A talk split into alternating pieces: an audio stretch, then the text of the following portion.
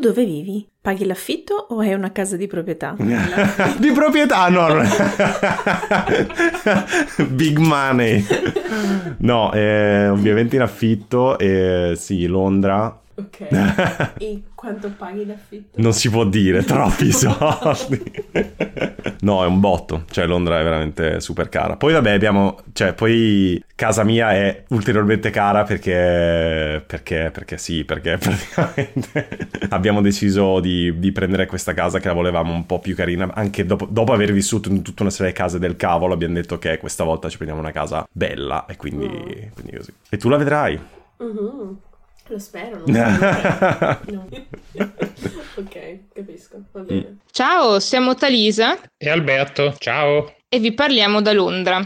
Al momento noi siamo in affitto in un bilocale di circa 56 metri quadrati, per cui paghiamo 1450 sterline al mese di affitto. Con il cambio di oggi questi sono 1596 euro. Non ci volevo pensare, al tasso di cambio. Mi dispiace. Se questo non bastasse a rendere l'idea di quanto ridicolo sia il mercato immobiliare londinese, nel 2015 noi abbiamo traslocato ben 4 volte. Se avete altre domande, non scriveteci perché ne parliamo anche troppo. Ciao!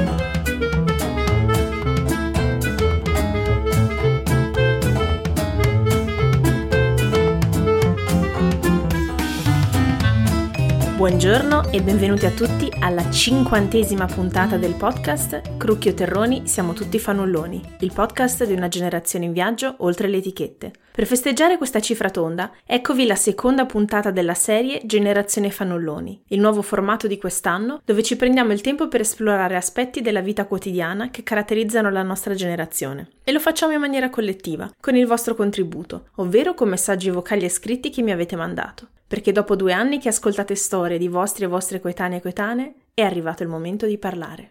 Io vi giuro che avevo programmato il tema di oggi già da fine anno scorso, però in tempi di quarantena capita proprio a fagiolo. Dopo che nella puntata precedente abbiamo raccontato dove noi ci sentiamo a casa, oggi ci occupiamo della situazione abitativa e di dove effettivamente sia casa nostra. Insomma, ora che siamo ancora o siamo stati costretti a rimanere nelle nostre case o appartamenti, ci rendiamo ancora più conto di quanto la casa sia un bene primario, di quanto sia importante vivere in un posto decente per vivere bene. E ci rendiamo anche conto di quanto sia complesso pagare un affitto o un mutuo alto in tempi di crisi, dove in tanti purtroppo stanno perdendo il lavoro o sono stati messi in cassa integrazione. Insomma, oggi ci chiediamo, gli affitti sono stratosferici dappertutto? Ed è vero che la nostra generazione ha smesso di comprare case ed è più abituata ad affittare? Vista la situazione quantomeno europea disperante, ho pensato poi di concludere con qualche modello alternativo dalla Germania e dall'Italia che ci possa dare speranza in un futuro diverso. Anche perché non sarebbe male magari parlarne di più di questi modelli alternativi e più sostenibili una volta che questa crisi sarà passata. Io, come al solito, sono la vostra Carmen, da una delle città più care d'Europa e da quella più cara in Germania, ovvero Monaco di Baviera, e avendovelo chiesto, per coerenza, vi dirò anche io durante la puntata quanto pago o ho pagato d'affitto.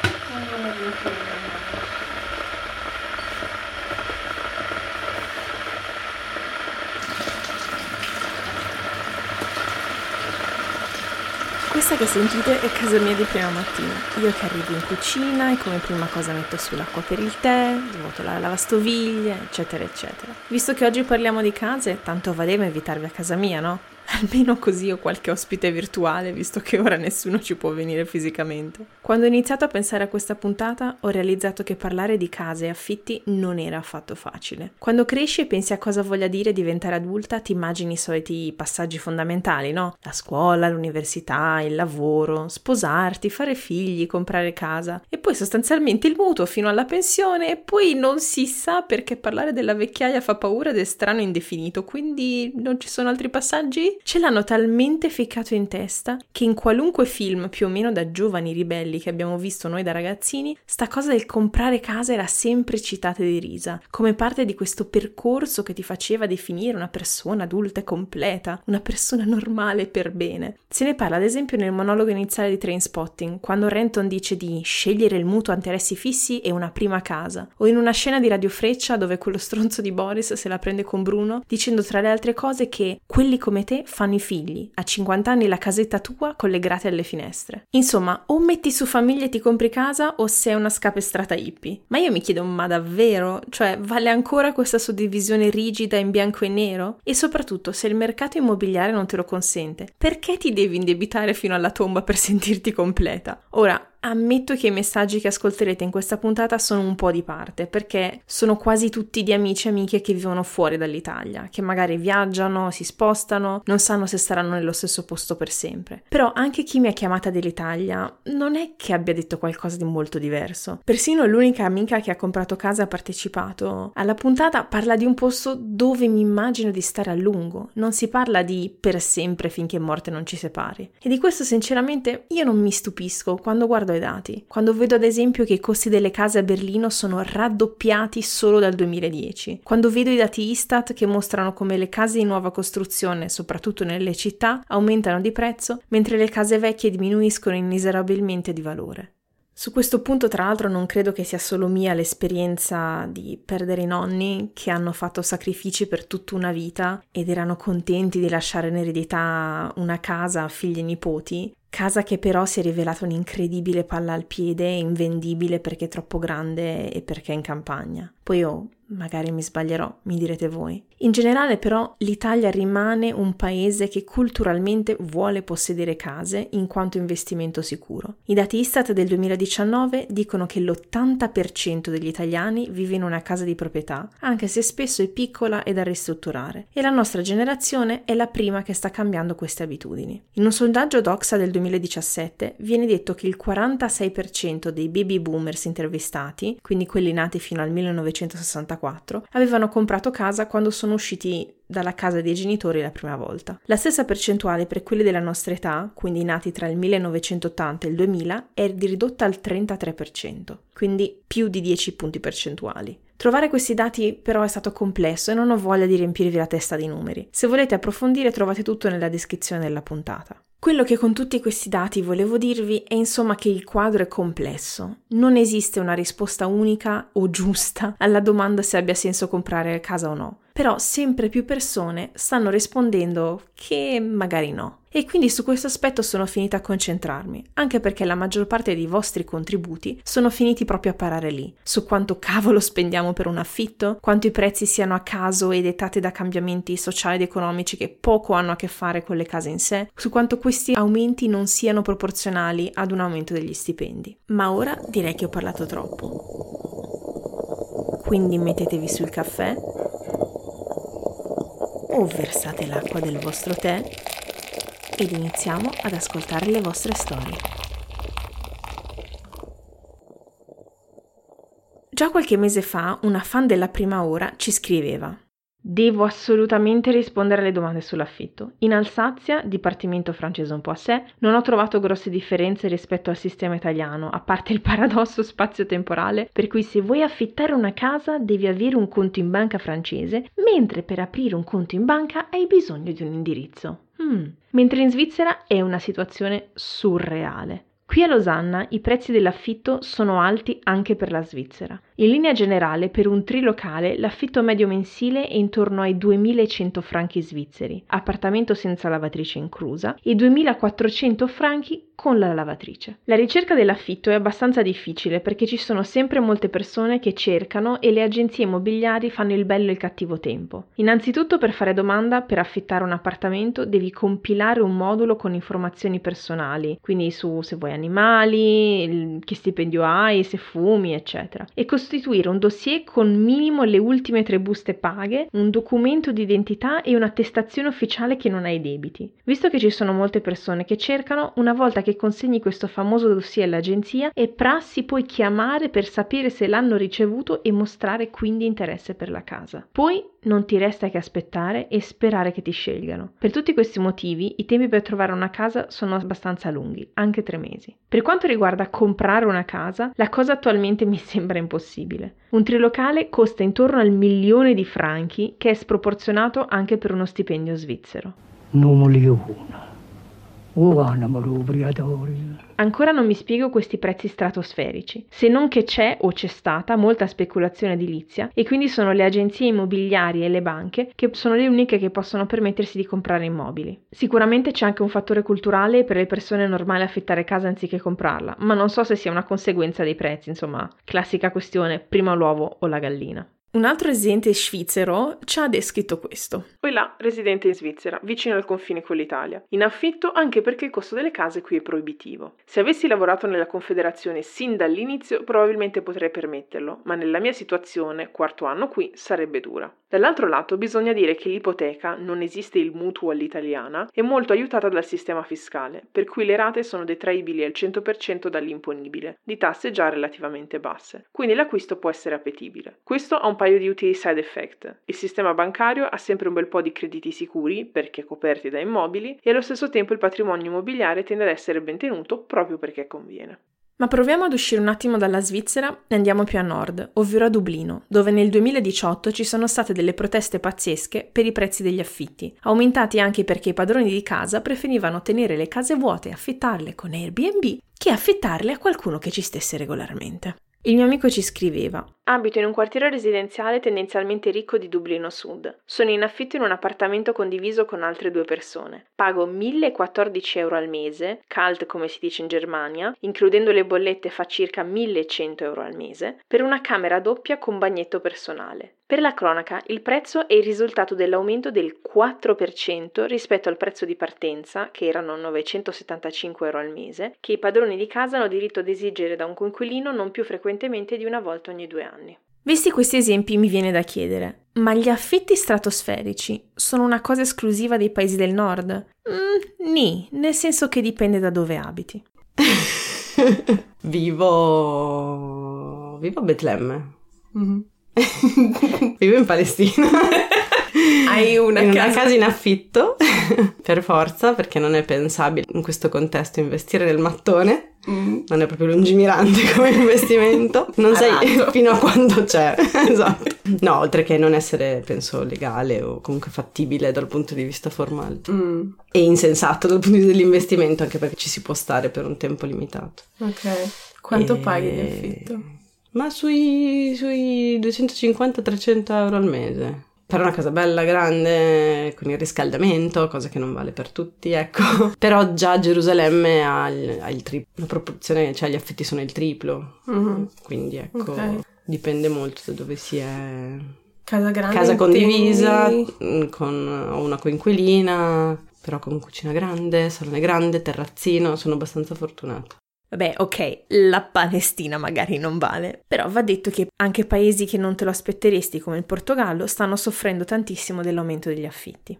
Ciao Carmen, sono super contenta di parlarti oggi degli affitti a Lisbona. Io sono arrivata qua, come sai, più o meno 6 anni fa e affittavo una stanza. Il prezzo era tra i 200 e i 300 euro. Poi sono passato, ho affittato una casa, un bilocale, 4º piano, senza ascensore, una casa vecchissima, però carina, centro di Lisbona, 450 euro. Questi erano i prezzi più o meno fino a 3 anni fa. 3 anni fa, boom di Airbnb, turismo, l'offerta di case per affittare alla gente normale che lavora qui è diminuita, quindi ovviamente non mi hanno rinnovato il contratto. Hanno affittato la stessa casa da 450 euro a 1200 euro. Bisogna ricordare però che qua in Portogallo i salari sono molto più bassi rispetto in Italia. Per avere un'idea, un infermiere con i turni notturni festivi guadagna dai 900 ai 1200 massimo. Un infermiere specializzato può arrivare a 1.300-1.500, l'insegnante di scuola elementare guadagna 900-1.100 euro, questi sono più o meno i salari. Tutto l'esercito di stranieri che lavorano nei call center qua guadagna dai 700 ai 900 euro, e il management guadagna dai 1.200 ai 1.500, quindi 1.200 euro d'affitto è più tutti i due stipendi di una persona che lavora per esempio in un call center, di una coppia che lavora in un call center qua, quindi non sopportabile. E noi poi abbiamo cercato per 3 mesi casa al centro, perché volevamo rimanere a Lisbona, e abbiamo trovato dopo 3 mesi dichiarazioni di redditi, garanti, ci hanno selezionato per un appartamento non mobiliato, sempre al centro di Lisbona, 700 euro. Al tempo io guadagnavo 800 e Andrea 900, quindi con le spese di casa e tutto, uno stipendio dei due andava solo per le spese della casa. Abbiamo quindi deciso di comprare casa, però a Lisbona ovviamente è impossibile, quindi abbiamo comprato casa subito fuori Lisbona, nella prima periferia fuori Lisbona, che si chiama Madora, che fino a qualche anno fa era tipo un ghetto dove viveva la maggior parte della gente proveniente dai paesi di lingua portoghese però africani, quindi classi sociali molto più basse, che adesso si è trasformata in una zona dove tutte le coppie giovani come noi, più o meno classe media portoghese, riescono ancora a comprare casa, e quindi siamo passati da un affitto di 700 euro a un mutuo di 360, quindi la qualità della vita è migliorata, nonostante è stato difficile abituarsi a vivere un po' fuori Lisbona, visto che la bellezza di Lisbona è vivere al centro, una città piccolina, si va a piedi un po' dappertutto, però ci siamo adattati e va bene anche così. Cioè... queste cifre sono pazzesche. Io non so voi, ma quando ho sentito questo messaggio la prima volta ero sconvolta. Ah, ma aspettate, Valentina si è dimenticata di dirci una cosa.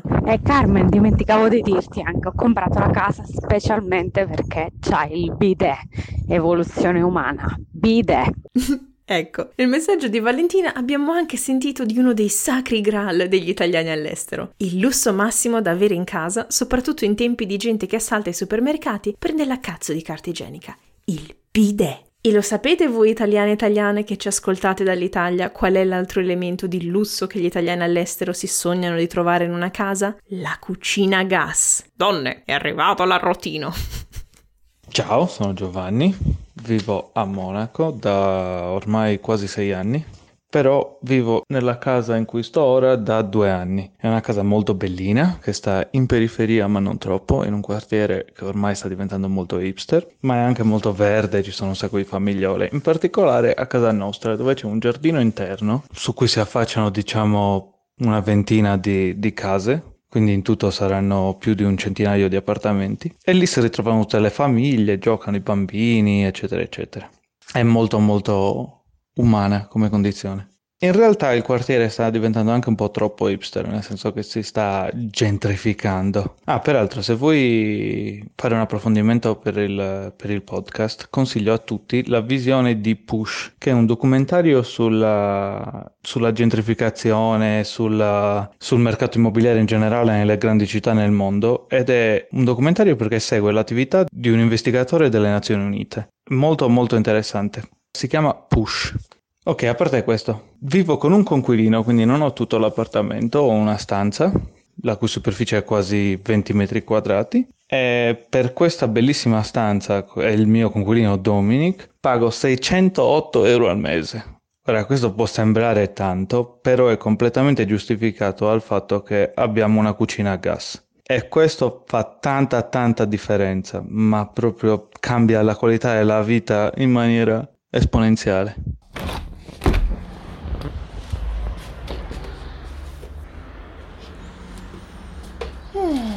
Un altro lusso che in tempi di quarantena abbiamo tutti imparato ad apprezzare di più è il balcone. E qui mi sa che vi devo raccontare quanto pago io d'affitto. Quando sono arrivata a Monaco 9 anni fa, ero una studentessa squatrinata. Il mio allora ragazzo pagava 600 euro per un monolocale di 28 metri quadrati. E quando dopo infinita ricerca abbiamo avuto il culo di, tra virgolette, ereditare l'appartamento di circa 55 metri quadri di suoi amici che se ne stavano andando da Monaco, eravamo semplicemente felici di aver trovato qualcosa, appunto.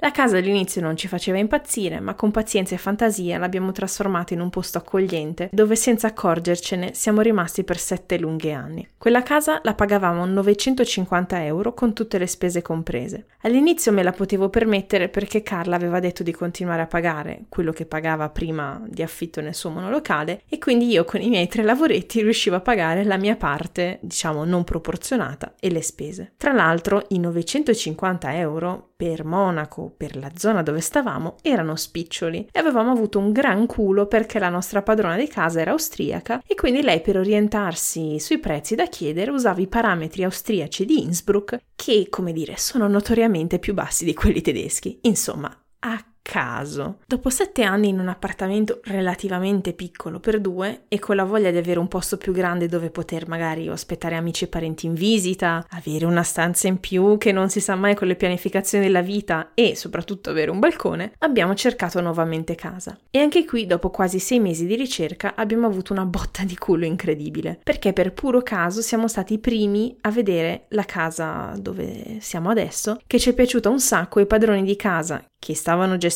la cosa personalmente, non tramite un'agenzia, cosa che abbiamo sentito prima è una cosa importante, ci hanno detto di sì anche per risparmiarsi un weekend infernale di via e vai e persone ugualmente qualificate per prendere l'appartamento. Ora viviamo in un appartamento di 82 metri quadri, con 2 balconi e 2 bagni, purtroppo niente bidet o cucina a gas, ma del resto non si può avere tutto dalla vita, e paghiamo 1380 euro, che per Monaco è poco. Però sarei curiosa di sentire le vostre reazioni. 1380 euro. È poco o è molto per voi? Non li una. Arrivati a questo punto mi viene da chiedere, e in Italia come sono gli affitti? Perché parte del problema qua in Germania è che tradizionalmente si affitta di più e quindi poche persone o agenzie possiedono interi palazzi o addirittura quartieri e si possono permettere di fare il bello e il cattivo tempo coi prezzi. La Germania nella media europea è il paese con meno case di proprietà. Solo il 47,5% dei tedeschi possiedono la casa in cui vivono. Secondo questi dati del 2018 la stessa cifra in Spagna è del 64%, in Polonia è dell'84,2%, mentre la regina europea delle case di proprietà è la Romania con un pazzesco 96,8%. La media europea è del 70% e questi dati ti fanno davvero pensare a quanto il fattore culturale incida nella questione abitativa. Ma torniamo alla domanda che avevo iniziato a porre. Sta valle di lacrime degli affitti è una cosa solo non italiana? Purtroppo no. Un amico da Torino ci ha scritto brevemente che paga 850 euro più luce, gas e internet in affitto per un appartamentino, e però appunto è incluso il riscaldamento, il condominio con ascensore e il box auto, che per una città grande... Cioè, non so quanto guadagni, però forse ci sta. La vera valle di lacrime in Italia mi sa che sia Milano, ecco. Preparatevi a questo viaggione.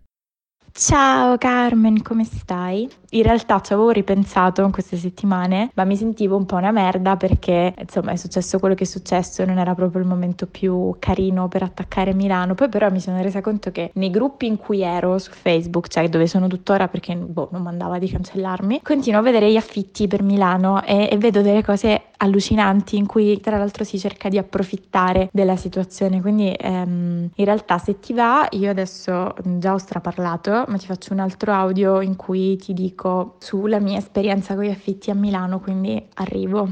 Vabbè, su Milano bisogna fare proprio, secondo me, io farei tipo 10 puntate di podcast a parte, dedicate, con tutte testimonianze della gente che ha vissuto a Milano, perché io a Milano, grazie a Dio, sono potuta andare ospite da miei amici. E i 2 mesi da ospite, senza nulla togliere a loro che sono stati gentilissimi, carinissimi e nessuno li obbligava ad ospitarmi per tutto quel tempo, stare ospite 2 mesi è un incubo perché vivevo sul loro divano letto, quindi nel loro soggiorno, e quindi zero privacy, zero spazio per la mia roba, perché la casa di suo comunque era piccola e io avevo le cose che normalmente vanno in una stanza, quindi cioè, non c'era veramente dove metterle. Poi sei ospite, che è una cosa che comunque è stressante sia per chi ti ospita sia per chi è ospite, perché è chiaro che vuoi dare il meno fastidio possibile, però a un certo punto vorresti anche rilassarti un attimo. No, e ci sono rimasta 2 mesi perché non trovavo assolutamente niente, e il motivo per cui non trovavo assolutamente niente non era tanto i prezzi, perché i prezzi degli affitti a Milano sono alti e su questo non c'è, nessuno può smentire questa cosa, però magari cercando bene, facendo qualche sacrificio, quei 600 Boh, sì, 600, un prezzo un po' medio, medio 600 €, e li puoi anche spendere. Il problema è che ti ritrovi ad avere 27 anni appena fatti, venendo da situazioni di convivenza comunque per già 8 anni, non ne puoi più, vorresti, vabbè, vivere da solo, scordatelo, cioè proprio scordatelo, non si può fare, perché i monolocali stanno sui 1.000 € e non parliamo di monolocali vivibili, parliamo di buchi, e quindi no, perché tutto lo stipendio se ne andrebbe solo per l'affitto e non è sostenibile, soprattutto quando sei in stage. Quindi io ero fortunata e prendevo leggermente più di 1.000, ma c'era chi prendeva anche meno, quindi monolocali no, scordatelo. Doppie però me lo volevo scordare per altri motivi, dovevo comunque andare a vivere in condivisione, e la condivisione comunque, cioè spendere 600 € per stare in una casa condivisa a me sembra comunque un furto, soprattutto vedendo il tipo di casa che c'è in giro. Ma tornando a quello che stavo dicendo all'inizio, il problema non è tanto i 600 € della stanza, perché non si trova a meno. Il problema è l'anticipo che chiedono, cioè ti chiedono per entrare in casa qualcosa tipo 3 mesi di caparra più il mese corrente, quindi stiamo già a 2.400 € per entrare in una casa, ma chi ce li ha? Cioè qualcuno ce li può anche avere, per carità, o si fa aiutare dai genitori e tutto, ma perché dobbiamo vivere così? Oppure pretendono che tu abbia l'indeterminato, quindi tu devi avere massimo 28 anni, perché poi si preferisce affittare a gente giovane, però devi avere l'indeterminato, che è impossibile in Italia praticamente, e ce lo devi avere da un po', non è che lo puoi fare ora, subito, e pretendere la casa. E questo per casa in condivisione, cioè io non voglio sapere per i monolocali cosa mi avrebbero chiesto, probabilmente una fetta di culo. Cioè il vero problema è tutto il business delle agenzie, ovviamente, il problema delle truffe, perché ci sono una serie di truffe con vari siti così, ma soprattutto il problema della gente che se ne approfitta, che ti chiede queste caparre, questi anticipi incredibili, giustificandosi con il fatto che gli inquilini precedenti gli hanno rovinato la casa, che poi voglio sapere cosa significa rovinare la casa, perché di persone che sicuramente fanno casini in casa posso immaginare, ma casini tali da abbassare il valore della casa, no? Da richiedere un intervento comunque dispendioso. Io, cioè, sinceramente non riesco a immaginarli. Cioè, cosa hanno fatto? Ti hanno bruciato la casa? Difficile. Quindi tutti questi mesi di anticipo mi sembrano veramente pazzeschi, soprattutto in una città dove capita spessissimo che uno venga a fare uno stage di 6 mesi e poi si sposti, o perché non lo assumono e quindi piuttosto che restare a Milano preferisce tornare a casa sua, qualunque sia casa sua, o perché invece trova un'altra opportunità di lavoro ma la trova all'altro lato della città e allora magari vorrebbe vivere in un posto un po' più comodo, o tutta una serie di altre cose, perché alla fine sì, Milano i trasporti pazzesco, però comunque cioè, il tempo per arrivare da una parte all'altra ci vuole e non possiamo passare la vita sui mezzi, cosa che io facevo, perché alla fine la mia soluzione è stata trovare una casa a 420 €, una stanza, perdono, 420 € una stanza in una casa in condivisione con altre 3 ragazze, però ci mettevo 1 ora ad andare in ufficio col tram perché non c'era la metro vicina, quindi 1 ora la mattina, 1 ora la sera, e io buttavo 2 ore della mia vita sui mezzi per risparmiare poi quei 200 € che avrei pagato per una stanza in centro. Per me ha funzionato, però a un certo punto non ne potevo più. Tra l'altro situazione di affitto con padroni di casa insopportabili che si mischiavano nella vita delle persone che vivevano in quella casa, cioè davano col contratto, davano delle regole, no? Tu avevi non solo il contratto classico con le cose classiche, in realtà un contratto lunghissimo ma che comunque diceva le cose normali, più allegati. Primo allegato: oggetti presenti nella stanza e oggetti in condivisione, ci può stare, almeno è tutto chiarito. Secondo allegato, regole della casa assolutamente banali, cioè soprattutto per una persona che ha vissuto in condivisione per tantissimo tempo, più delle regole assurde tipo puoi ospitare gente durante la giornata per motivi di studio o di lavoro, non possono restare a dormire, tassativamente vietato avere ospiti la notte. E tu questo lo dici in una casa dove preferisci affittare a persone intorno ai 30 anni. Ora, io non lo voglio sapere se era un motivo etico, tipo sotto il mio tetto non dovete scopare, o se era un motivo di paura di subaffitti o disagi tra coinquilini, perché magari una ospita, che ne so, la sorella per un mese, queste robe qua che comunque è vero che possono capitare. Io non le ho viste capitare in tutti i miei anni di affitto, però possono capitare. Però lì metti una regola come avevo io a Forlì i primi anni, e cioè ospiti non per più di 2 notti, quindi 2 notti del weekend ti posso ospitare e poi basta. Ma chi è veramente che ha una casa e non può ospitare? Poi io pago l'affitto, diventa camera mia. Ho capito le buone regole di convivenza, ma io pago e ho un posto letto, posso farci quello che voglio, cioè veramente, guarda. E quindi sì, mischiavano, poi vivevano vicini, quindi tra l'altro erano 4 fratelli, quindi non solo dovevi gestire la follia di uno, dovevi gestire la follia di tutti e 4, che poi tra di loro litigavano e quindi ti davano informazioni contrastanti, e facevano affitti solo da 6 mesi, cioè contratti solo da 6 mesi non rinnovabili. E ovviamente poi ho visto il perché, cioè lo sospettavo ma l'ho dovuto anche vivere,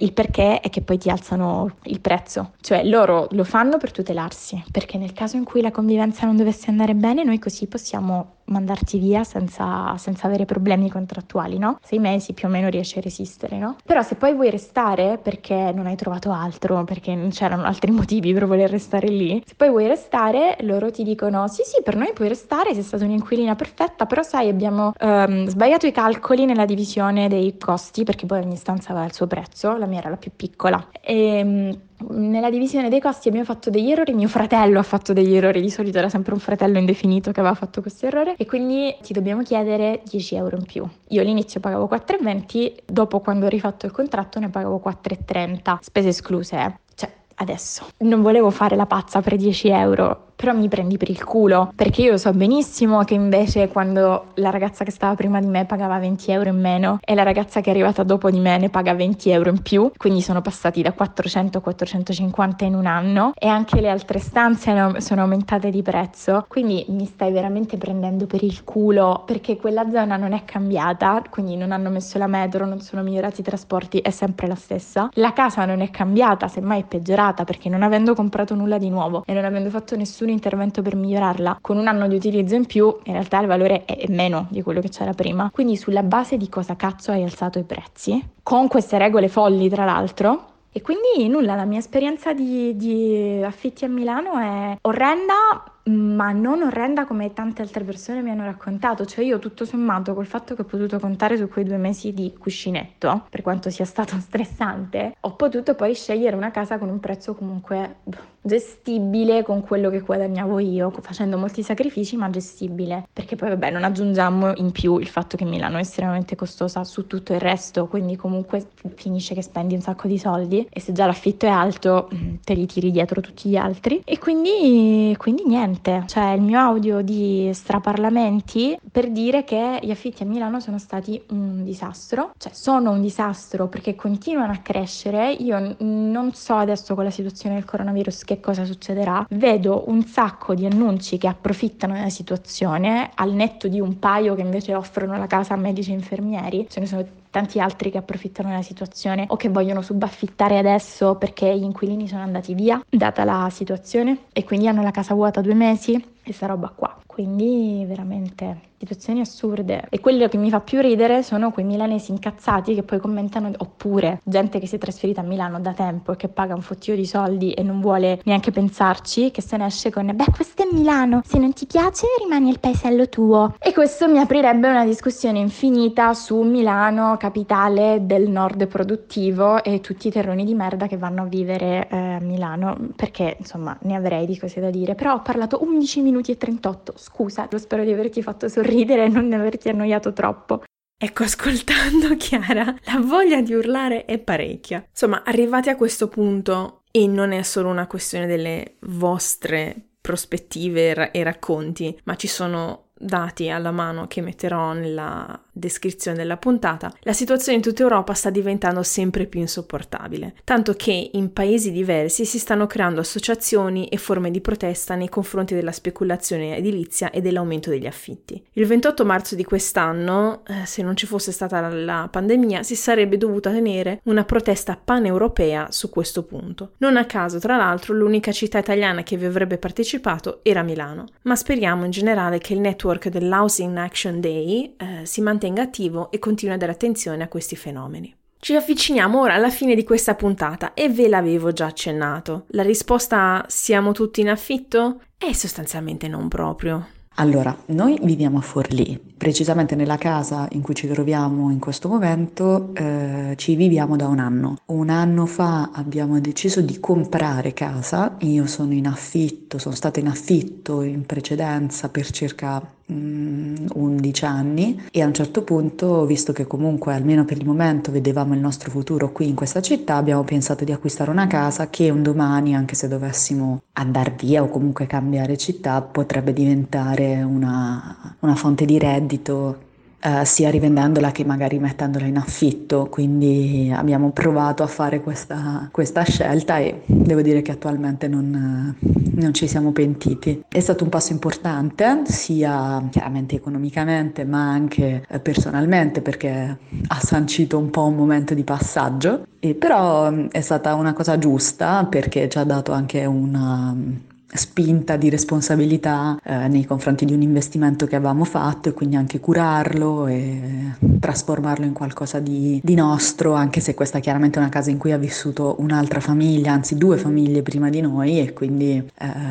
non lo so, ci piaceva l'idea che fossero passate delle altre persone, che adesso fosse il nostro turno e potevamo personalizzarla. Abbiamo dovuto comunque chiedere un mutuo perché non potevamo coprire tutta la cifra. Non è stato difficile, ma non è stato neanche semplicissimo, nel senso che comunque perché nel momento in cui stiamo parlando, con la questione del coronavirus, le cose sicuramente cambieranno, ma nel momento in cui l'abbiamo chiesto noi, le banche, gli istituti bancari, gli istituti di credito si stavano comunque aprendo sempre di più verso le giovani coppie che volevano una casa, e quindi facevano una sorta di agevolazione, ecco. Però comunque c'è sempre molta diffidenza nei confronti della capacità che per esempio hanno i giovani di poter coprire una cifra così importante come quella della casa, anche se chiaramente è un mutuo, di solito si tende a farlo con una lunghezza più o meno importante, a meno che tu non abbia la disponibilità per farlo breve, ma in generale noi per esempio l'abbiamo fatto a 25 anni, che nel caso delle giovani coppie è fattibile e anche consigliato, perché chiaramente l'aspettativa di vita è più lunga rispetto a una coppia più adulta. Però diciamo che non è facile farsi prendere in considerazione senza che ti venga chiesto per esempio la firma di un garante, che magari può essere i tuoi genitori, o che i tuoi genitori facciano un'ipoteca sulla loro casa per poter dare una garanzia sul tuo acquisto, sul tuo investimento. Noi volevamo farcela da soli e abbiamo insistito in modo tale da poter ottenere questa cosa con le nostre forze, e così è stato.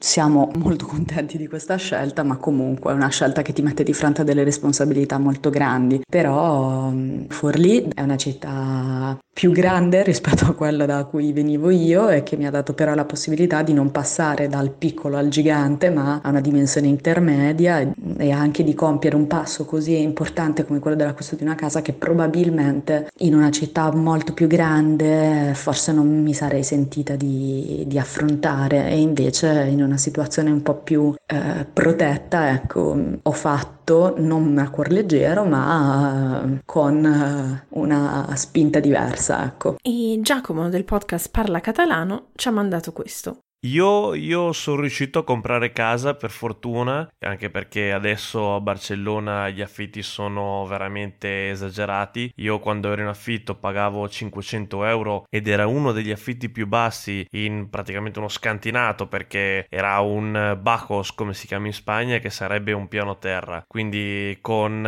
diciamo il patio interno, con il cortiletto interno buio, e fuori diciamo sì che mi arrivava la luce, ma avevo metà casa con luce e metà casa buia completamente, perciò non è stata una gran vita. Eppure comunque ci sono stato 3 anni. Poi quando ho cercato casa, ne ho cercata una con una finestra esterna in ogni stanza della casa, e per fortuna sono riuscito a trovarla, che a Barcellona, in Spagna in generale, l'architettura non è che proprio, diciamo, lascia molto a desiderare, anche perché comunque sono state fatte quasi tutte negli anni 50-60, che in generale l'architettura faceva abbastanza schifo. Non sono un esperto in architettura, ma basta girare un po' per capire che gli anni 50, diciamo, è un periodo molto buio nella costruzione, specialmente in Spagna, che ha fatto tutto Franco, insomma.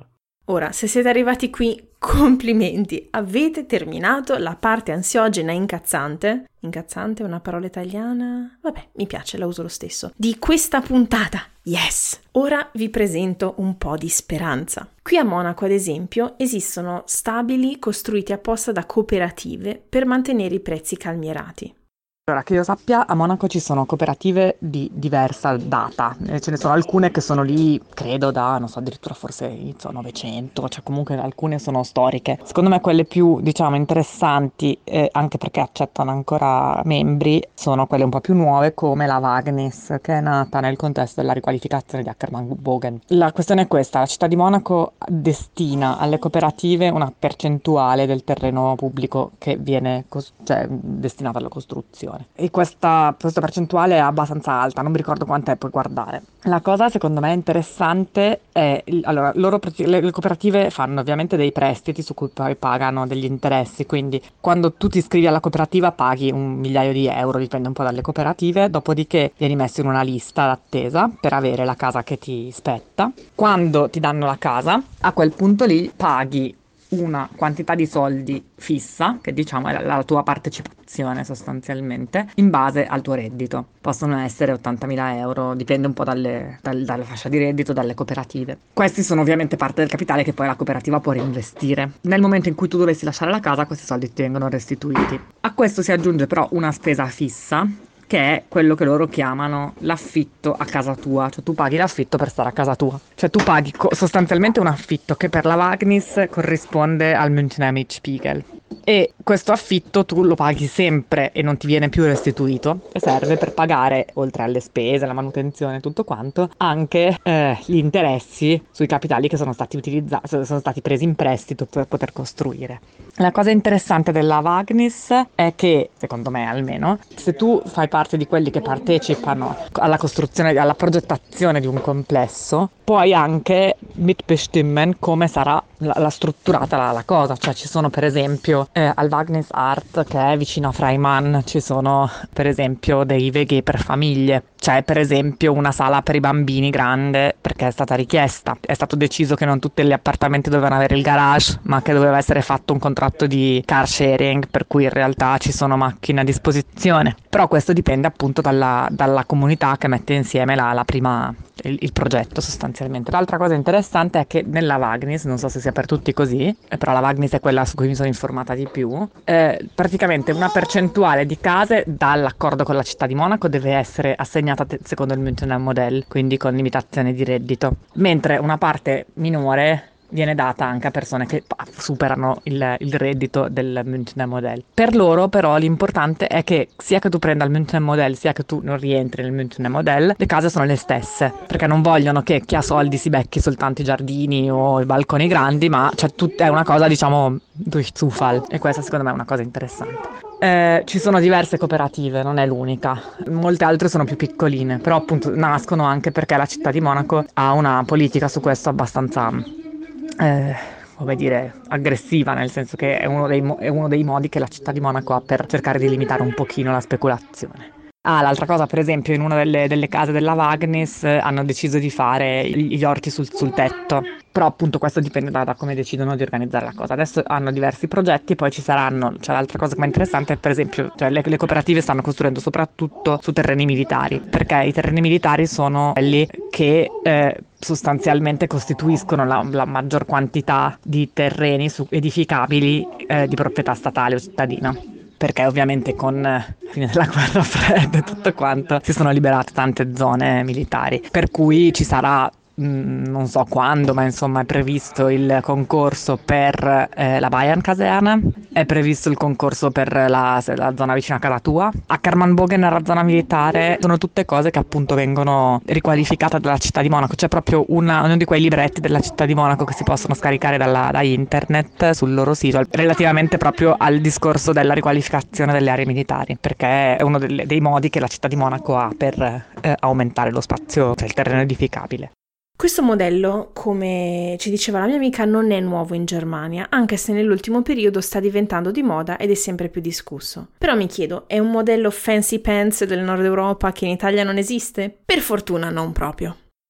La mia situazione abitativa è sicuramente anomala e direi anche privilegiata rispetto alla mia generazione. Io vivo insieme ad Andrea, il mio compagno, ormai da un paio d'anni in una casa che si trova all'interno di un co-housing. Un paio d'anni fa c'è stata la possibilità, e le circostanze lo hanno permesso, di investire in un progetto di coabitazione sul territorio forlivese, e la mia famiglia ha deciso di partecipare. Quindi questo gruppo di famiglie si è riunito e abbiamo costruito questo sorta di villaggio poco lontano da Forlì, nella prima periferia di Forlì. Siamo 16 famiglie, le più varie possibili, e all'interno di questo villaggio sono presenti anche 2 abitazioni che sono state date in affitto tramite le liste del comune, quindi ad un anziano e ad una persona disabile, ed abbiamo anche un'abitazione che noi chiamiamo co-house, una casa comune, che ci permette di avere degli spazi in comune, oltre ovviamente a un po' di verde in comune,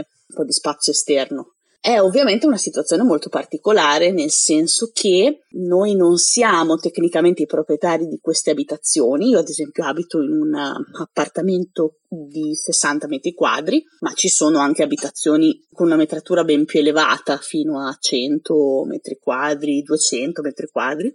È una situazione in cui noi non siamo, dicevo, tecnicamente i proprietari delle case. Proprietaria delle case è la cooperativa che noi abbiamo messo su per poter vincere il bando regionale che ci permetteva di poter avere dei finanziamenti per la costruzione di questo progetto. Quindi la cooperativa è la proprietaria e noi siamo gli assegnatari di queste abitazioni. Per poter essere assegnatario dell'abitazione bisogna ovviamente avere l'ISEE sotto un certo livello. Questa è una delle poche in realtà condizioni che ci sono per poter entrare a far parte della nostra cooperativa. È ovviamente una vita un po' diversa da quella di chi abita in affitto o chi ha una cosa di proprietà, nel senso che noi condividiamo la gestione amministrativa della cooperativa, che comunque richiede un certo tipo di lavoro, condividiamo ad esempio le bollette che dopo vanno suddivise, condividiamo degli spazi comuni che vanno gestiti, ed è ovviamente un lavoro aggiuntivo che chi ha una casa, diciamo, da solo non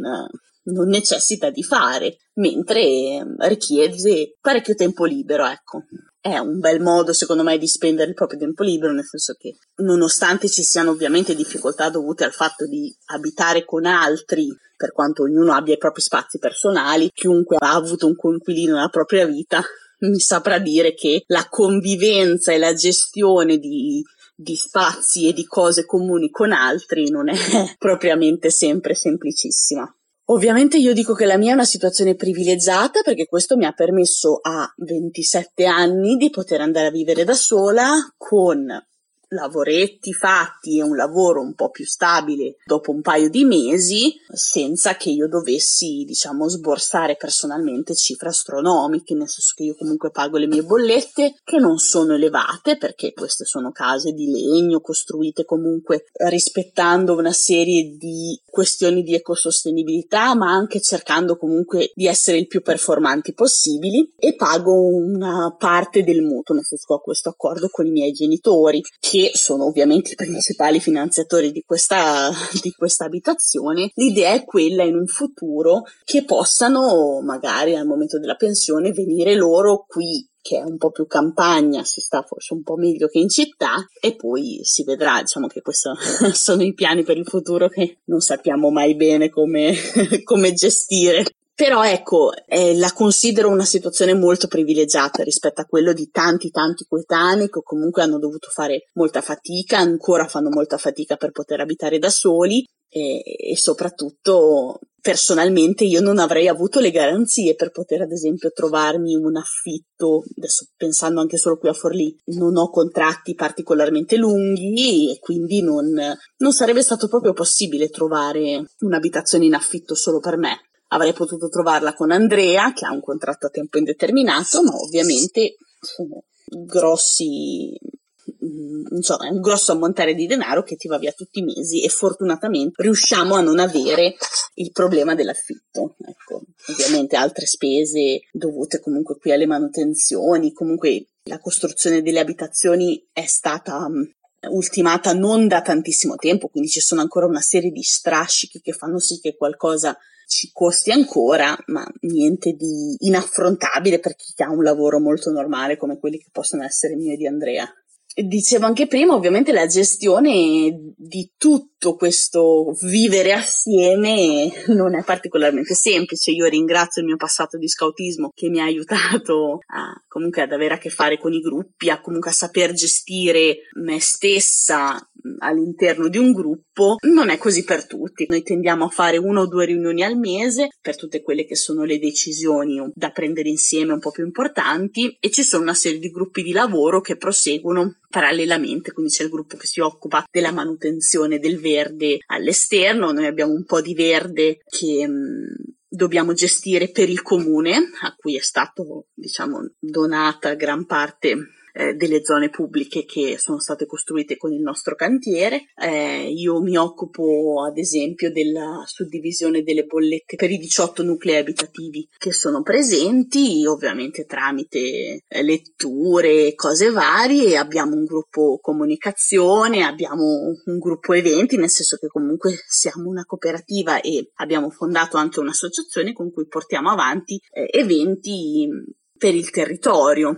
Uno degli ultimi eventi che abbiamo svolto è stato una raccolta fondi per poter comprare e quindi mandare in un villaggio in Africa di cui mi spiace ma non mi ricordo il nome, materiale scolastico, perché una delle famiglie che fa parte del nostro gruppo, uno dei componenti di questa famiglia è un ragazzo burkinabè che ha ovviamente ancora rapporti con i propri parenti nel suo villaggio d'origine, e quindi abbiamo fatto questa sorta di gemellaggio.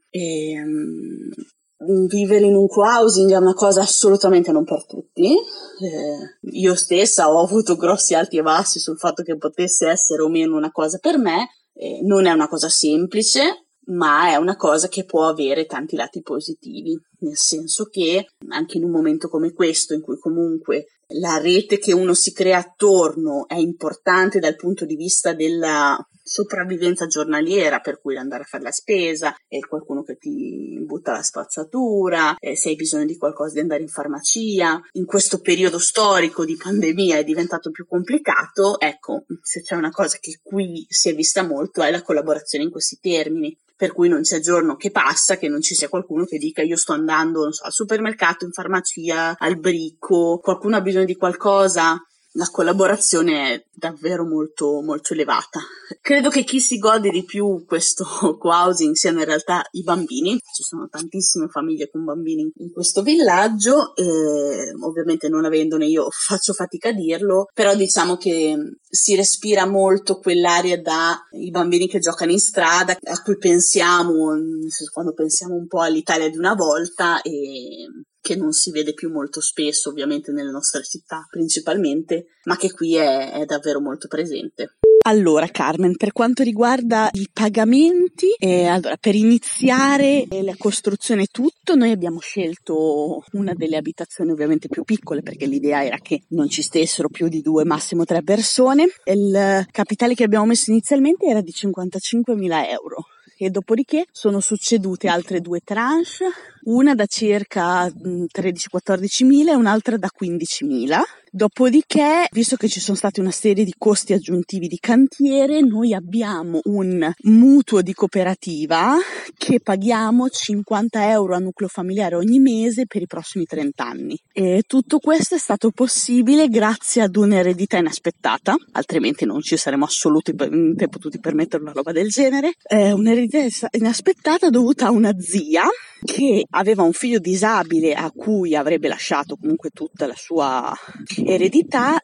Purtroppo il figlio disabile, che ha avuto molti problemi e di cui mio babbo, che lavora comunque in ambito disabilità, si è occupato in maniera massiccia, è morto prima di lei, e quindi questa zia ha deciso, l'abbiamo scoperto dopo, di lasciare quando è morta tutto a mio babbo e sua sorella, e quindi, nel senso, siamo entrati in possesso di questa cifra sostanziosa che abbiamo deciso di investire in questo strano e anomalo progetto abitativo. E voi conoscete altri modelli abitativi alternativi all'affitto o al possedere casa nei paesi dove vivete? Che ve ne pare? Scrivetemi e continuate a parlarne su tutti i social media dove siamo presenti. E così si conclude la nostra puntata. Ringrazio infinitamente tutti gli amici e le amiche che hanno contribuito a questa conversazione con entusiasmo e spero vi abbiano fatto venire voglia di contribuire alla prossima puntata speciale dove parleremo di traslochi e di quanto sia difficile ricostruirsi una vita dopo ogni spostamento. Per domande o commenti visitate la nostra pagina www.facebook.com/tuttifanulloni o scriveteci a tuttifanulloni@gmail.com. Oppure ancora seguiteci su Instagram su Tutti Fanulloni Podcast. E ricordate, vale sempre la regola del rispetto e della critica costruttiva. Siate il vostro lato migliore, è solo così che le cose cambieranno davvero. Se volete consigliare il podcast ad amici o familiari, ci trovate su tutte le app dove voi ascoltate podcast, da Apple Podcast, Spotify, Stitcher, eccetera, eccetera. E ricordatevi di abbonarvi e mettere più stelline e commenti positivi, così riusciamo a farci ascoltare da più persone possibili. Se invece questa puntata vi è piaciuta così tanto che volete sostenere anche finanziariamente, date un'occhiata al mio profilo Patreon su www.patreon.com/tuttifanulloni, dove anche con $1 al mese potete fare la differenza. Voi superfan sarete arrivati ad ascoltarmi fino a qui e per questo avete voglia di sostenermi ma non riuscite a farlo su Patreon? Nessun problema. Un aiuto altrettanto importante è condividere questa puntata. Se vi è piaciuta mandate il link a qualche amico, a qualche amica o condividetela con un piccolo commento magari sui vostri profili social. Questo mi aiuta davvero tantissimo a raggiungere più orecchie possibili. Questo podcast è prodotto e curato da me, Carmen Romano, e nella prossima puntata regolare parleremo con Sabrina di stereotipi e realtà attorno alla disabilità in Italia. Tutte le musiche sono di Kevin MacLeod del sito Incompetech. Buona settimana a tutti e ci sentiamo tra 2 lunedì. Alla prossima!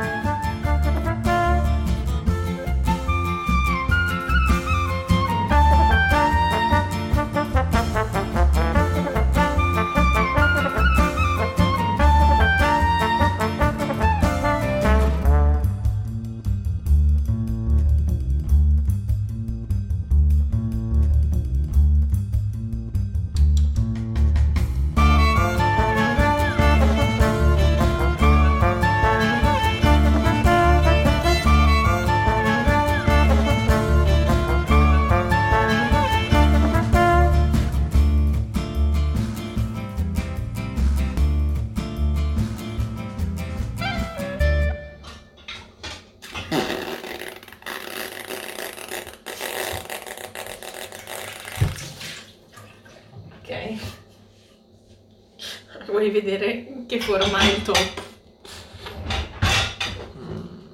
No, ho fatto solo regole strane e poi ho guardato come veniva fuori.